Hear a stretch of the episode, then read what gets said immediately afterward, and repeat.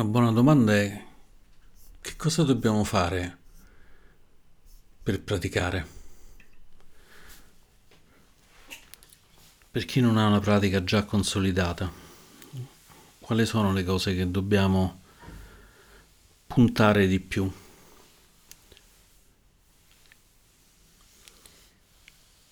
Il percorso, il percorso del, del Buddha Dharma, dell'insegnamento del Buddha, è orientato a queste tre diverse categorie, a questi tre diversi assi che sembrerebbero diversi, che sono quelli della moralità, sila,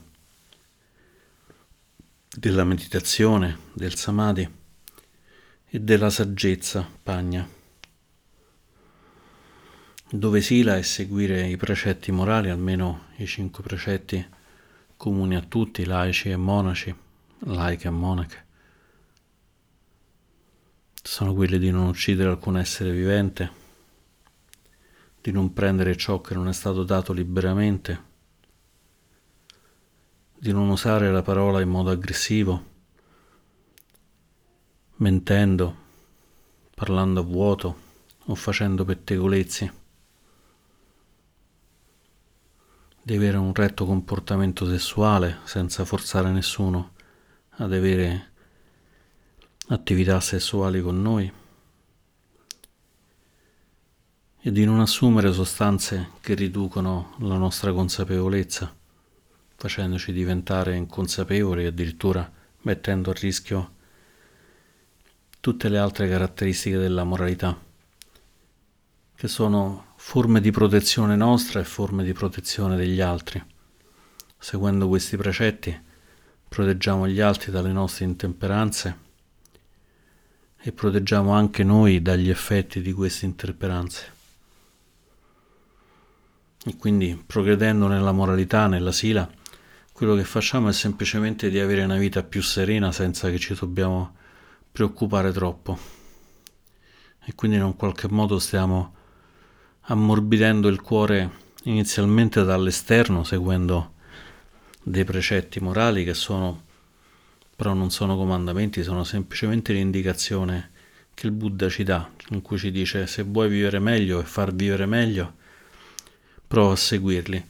E man mano che li seguiamo possiamo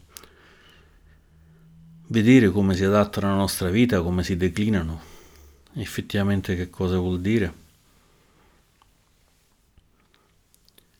Possono essere anche molto più sottili di quanto non sembrano all'inizio e questo diciamo, ci offre un buon, un buon campo, è come se avessimo preso un campo abbastanza selvaggio e poi con l'applicazione della moralità pian piano avessimo tolto gli arbusti, le erbacce. E c'è semplicemente della terra, della terra che però ancora non, non abbiamo modo di coltivare perché non abbiamo fatto nient'altro che preparare il campo. E poi cominciamo ad arare questo campo e lo ariamo ogni volta che facciamo meditazione, sia che sia una meditazione di calma, una meditazione di samatha, in cui magari ci mettiamo lì seduti e proviamo semplicemente a seguire il respiro, a osservare il corpo. Ci sono infinite modi di, di calmare la mente. C'è anche un modo che si chiama la pratica dei casina, in cui si prendono dei colori o un pezzo di terra e si osserva quel pezzo di terra o pe- dell'acqua finché questa terra e quest'acqua non diventano parte di noi stessi. Quindi la zolla di terra su cui stiamo facendo meditazione non diventa addirittura interiore. E quando c'è questo si unifica l'esterno con l'interno. Allora la mente finalmente si posa davvero e si può arrivare anche a raggiungere questi stati in cui per un po' la mente, la mente si riposa completamente o solo parzialmente, ma già molto più libera di quanto non lo sia nella vita quotidiana. Oppure possiamo invece osservare con l'osservazione profonda, quella del vipassana, possiamo vedere che sensazioni ci sono in questo momento, possiamo vedere quali pensieri ci sono, vedere la coscienza come cambia, osservare i Dharma, osservare ad esempio come gli insegnamenti più importanti del Buddha, quelli dei quattro nobili verità, siano presenti in questo momento, come se avere la prima nobile verità quella dell'insoddisfazione, dell'inadeguatezza delle cose, del dukkha, riconoscendo che le cose cambiano continuamente e quindi è difficile che facendo leva, credendo in queste cose, poi riusciremo a ottenere una soddisfazione permanente visto che è tutto così scivoloso, tutto così mutevole. Riconoscendo che questa sensazione di inadeguatezza è data proprio da questo cambiamento, da questa situazione di aniccia, di instabilità, di impermanenza, da questa illusione con cui scambiamo una cosa per un'altra, vediamo delle cose che vogliamo ottenere o delle cose che vogliamo invece abbandonare, ma poi vediamo che non erano quelle che pensavamo. Pensavamo di ottenere la felicità con una bella automobile, con una bella casa, ma poi vediamo che la bella casa diventa disordinata e non ci piace più. Abbiamo preso una casa grande per i figli, poi i figli vanno via e la casa diventa vuota. Abbiamo preso una casa piccola, comoda, poi arrivano i figli e la casa diventa troppo piccola. Magari per qualche piccolo periodo andava bene, ma in tutti gli altri improvvisamente scopriamo che non va più bene. E alla base di questa insoddisfazione ci sono proprio questi tre veleni, l'attaccamento alle cose, l'avversione e l'illusione di pensare di aver capito come funzionano le cose. E poi fortunatamente nelle quattro nobili verità il Buddha ci offre la terza in cui ci dice che noi possiamo andare oltre, rimuovendo appunto i tre veleni, rimuovendo il veleno dell'attaccamento, quello dell'avversione e quello dell'illusione. E per indicarci la strada il Buddha ha indicato l'ottuplice sentiero, in cui otto fattori possiamo anche utilizzarli durante la meditazione andando a osservare in profondità come sono in questo momento in noi, quanto c'è diretta visione, l'avere appunto compreso come funzionano le quattro nobili verità, come funziona il karma, le catene di causa-effetto, l'aver compreso la retta intenzione, quello di voler effettivamente cambiare, di voler effettivamente lasciare andare questi, questi veleni, facendo tutte le azioni che servono per portare le cose salutari nella nostra mente, nella nostra vita e farne ancora per mantenerle nella nostra mente nella nostra vita. E così riconoscendo che possiamo fare delle azioni per togliere le cose non salutari dalla nostra vita e dalla nostra mente e poi ancora possiamo fare delle cose per mantenere queste cose non salutari lontane quando ancora non ci sono. E questo è il retto sforzo. E possiamo poi gestire la parte morale con la retta parola, usando la parola in un modo amorevole, in un modo vero, genuino, che offre agli altri la possibilità di riposarsi su quello che diciamo senza avere paura che stiamo dicendo una cosa che in realtà andrà a nuocerli. E quando incontriamo il Sangha, sia il Sangha monastico che il, il Sangha dei nobili, di chi ha raggiunto almeno un livello di illuminazione, forse questa è la prima cosa che, che avvertiamo. Avvertiamo che quando ci parlano non c'è nulla dietro, c'è soltanto la, l'intenzione di, di aiutarci, l'intenzione di essere a nostro, a nostro vantaggio e a vantaggio di tutti gli esseri. Ed è una cosa bellissima che anche noi possiamo portare nella nostra vita e offrirlo a tutte le persone che incontriamo. stando molto attenti all'utilizzo che facciamo della nostra parola, non mentendo, non utilizzando un linguaggio aggressivo, non parlando a vuoto, non facendo mai pettegolezzi, non parlando male. E così come la retta azione, stando attenti a non nuocere, a non nuocere gli altri, ma non nuocere nemmeno noi stessi. E anche mantenendoci nella vita facendo quello che nell'ottuplice sentiero si chiama retto sostentamento, quindi vivendo facendo lavori che non danneggiano gli altri, ad esempio non producendo armi, non trafficando in animali o in persone. E poi sviluppando anche le qualità della meditazione, il retto samadhi, la retta concentrazione meditativa, e la retta consapevolezza, il sammasati, per cui siamo consapevoli delle cose. E questi sono i livelli più alti che, che possiamo ottenere.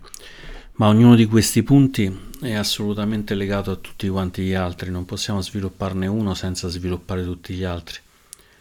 E durante la meditazione possiamo riconoscere queste cose, osservarle in profondità e chiederci in questo momento c'è consapevolezza? In questo momento sto utilizzando la retta parola, lo possiamo fare anche fuori dalla meditazione formale, anche semplicemente parlando con un'altra persona, parlando al telefono in quel momento lì, mentre che parliamo osserviamo un po' come se fossimo dall'esterno quello che diciamo e diciamo questo che sto dicendo porterà beneficio all'altra persona o sto invece facendo sì che l'altra persona si trovi maggiormente in difficoltà. In quel momento stiamo sviluppando la retta consapevolezza e la retta parola. E osservando questo e meditando, quel campo che prima avevamo semplicemente pulito dalle erbacce comincia a essere pian piano completamente arato. Completamente arato e a quel punto cominceranno a svilupparsi dei semi, che sono i semi della saggezza, la quale saggezza non è nient'altro che l'espressione dell'ottuplice sentiero. Ma per arrivare a capire che la saggezza è l'espressione dell'ottuplice sentiero dobbiamo percorrerlo fino in fondo, perché man mano che lo percorriamo vedremo come non, cia, non ci sia di fatto nient'altro, non ci sia di fatto nulla, e che la meditazione, la vita e la gioia non sono separate, sono esattamente la stessa identica cosa. C'è una poesia molto bella. Questa, questa settimana abbiamo ascoltato alcuni di noi abbiamo, hanno ascoltato un seminario tenuto da una monaca italiana che, che sta però da um, circa dieci anni negli Stati Uniti. Ha fondato anche un monastero che si chiama Empty Cloud, la nuvola vuota, un monastero molto bello dove ci sono molti monaci e monache. E um, questo seminario che ha fatto, questo incontro, pieno di domande, era sulle poesie delle monache risvegliate i cosiddetti Terigata. Nel canone Pali, negli insegnamenti registrati del buddismo ci sono anche molte poesie, sia del Buddha ma anche dei monaci e delle monache. E questa tradizione però non è finita con i monaci e le monache risvegliate dell'epoca del Buddha, ma tante altre persone continuano a scrivere poesie. Anche molti del nostro gruppo scrivono poesie, magari prima o poi potremmo anche cominciare a leggerle e a distribuirle. Però oggi volevo leggere una poesia di un monaco che adesso sta in Svizzera, che qualcuno di noi ha conosciuto, che si chiama Bhikkhu Abbinando. È stato per un periodo anche al Santa Cittarama. E si chiama Il profeta cieco, questa è una traduzione di Chandra Candiani dal tedesco, perché Bhikkhu Abbinando è tedesco. Me la vado a leggere. Profeta cieco. Nelle tue stelle sta scritto un grande amore senza destinatario, una smisurata, incredula fede continuamente sedotta da orizzonti in fuga. Tra i massi, in riva al torrente gelido, la tua nostalgia si bagna sotto una pioggia di meteoriti e non ricordi alcun desiderio. Profeta cieco, il falò ti brucia, avvolto negli stracci untuosi delle tue visioni. Scomparendo nel buio, accoglierai in te l'oscurità? un po' critica, devo dire, però ascoltandola con, con il cuore possiamo sentire che questo abbandono, questo felice abbandono in cui appunto c'è questa smisurata, incredula fede, questo smisurato, incredibile apertura del cuore che consente di stare appunto in un torrente gelido sotto una pioggia di meteoriti e stare lì tranquillamente senza desiderio, senza più desiderare né di scappare né di aggrappare e quindi possiamo finalmente goderci completamente i meteoriti, completamente il gelo, come se fossimo noi stessi meteoriti e gelo. Tant'è che poi appunto diventiamo, come dice questa bella poesia, bruciati, bruciati, il nostro corpo brucia, il profeta cieco brucia. A quel punto possiamo accogliere che cosa? L'oscurità, la luce. Questo non ce lo dice, questo lo dobbiamo scoprire da noi. Io penso che la poesia sia un buon modo per avvicinarsi al Dhamma perché è difficile parlare del Dhamma dicendo le cose, mentre la poesia arriva a un livello più, più intimo, più diretto.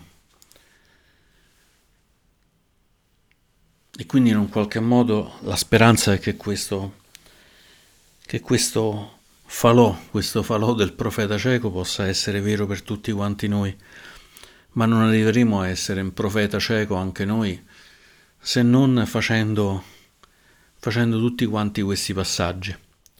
Il percorso del Dhamma è un percorso in cui si richiede non tanto fede perché la fede non è importante, ma si richiede costanza, si richiede costanza di fare ogni giorno un passetto ogni giorno di osservare meglio quello che succede, ogni giorno di smontare un pezzettino di queste cose che ci, che ci avvolgono. Allora per far questo possiamo seguire le quattro nobili verità, in particolare l'ottuplice sentiero. Riconosciamo la verità del fatto che tutte le nostre insoddisfazioni, le nostre sofferenze sono legate a questi tre veleni l'attaccamento in particolare, l'avversione, ma anche l'illusione, la non conoscenza. E imparare a riconoscere questo processo. In fondo il Dhamma non è nient'altro che riconoscere che non c'è nulla che sia stabile, ma c'è una cosa che è stabile, che è il processo del cambiamento continuo. Tant'è che il Buddha ha detto che chi vede il Dhamma vede anche la produzione condizionata, il paticcia samuppada che è questo, questo lungo processo che passa da, inizialmente dall'ignoranza che porta alle formazioni karmiche, quindi a tutto ciò che ci ha condizionato in questa nascita, in questa rinascita, e poi il processo mentale in cui andiamo a toccare le cose, il contatto, le sensazioni, le percezioni, i pensieri che si sviluppano, la coscienza che cambia continuamente. E se noi in questo processo ci attacchiamo, ci attacchiamo a qualcosa, in particolare ci attacchiamo alle sensazioni piacevoli o sfuggiamo invece per avversione dalle sensazioni spiacevoli, oppure rimaniamo ingabbiati dalla noia dell'illusione del riconoscere tutto quanto come un grande grigio in forma delle sensazioni neutre, allora siamo destinati alla brama, all'attaccamento, a voler diventare qualcos'altro e questo voler diventare qualcos'altro è quello che il profeta cieco a un certo punto molla, molla completamente, scomparendo nel buio, dice Bicco. Bicco abbinando. E questo scomparendo, diciamo, di, di questa cosa ci porta a smettere di voler rinascere. Invece, se vogliamo continuare a rinascere, a un certo punto ci sarà questo, questa forte spinta del baba, della necessità di, di voler essere qualcos'altro che poi ci porterà necessariamente alla nascita e dalla nascita ai noi andremo dritti verso la vecchiaia, la malattia e la morte, inevitabilmente. Ed è questo processo quello che possiamo osservare. Il resto delle cose, finché siamo nel sansara, cambiano tutte, ma questo processo rimane stabile finché non andiamo anche oltre, oltre questo processo. Quando qui il profeta cieco prende a fuoco rimane soltanto il buio, ma è un buio molto luminoso. È il buio molto luminoso dell'aver riconosciuto che È semplicemente così. Non c'è nulla che rimane stabile, c'è un cambiamento continuo, ma noi non siamo, non siamo le cose che cambiano, non siamo la nostra mente che non possiamo controllare, non possiamo nemmeno controllare i nostri pensieri, ci mettiamo in meditazione e dopo due minuti già ci siamo distratti. Non possiamo controllare il nostro corpo che sa male senza che noi vogliamo nulla. Non possiamo controllare se le cose ci piacciono o non ci piacciono. Non possiamo nemmeno controllare di rimanere stabili, perché tutti quanti noi invecchiamo o moriamo. A volte invecchiare è già una buona una buona soddisfazione di non essere morti già, già precedentemente. E allora riconoscendo proprio che tutto quanto questo non è, non è fonte di, di luce, non è fonte di saggezza, riconoscere qual è l'unica cosa che possiamo osservare davvero, che è questo fluire continuo, questo processo, questo processo che ci porta a vedere le meteoriti non come oggetti separati, ma come se noi fossimo meteoriti.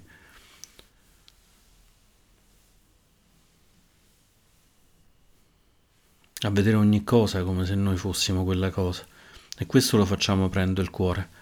E quindi la nostra pratica deve essere da un lato aprire il cuore ed espanderci in tutte le direzioni e da un altro Scendere in profondità, osservare le cose esattamente così come sono, riconoscendone l'impermanenza, riconoscendone il fatto che nessuna di queste ha un sé,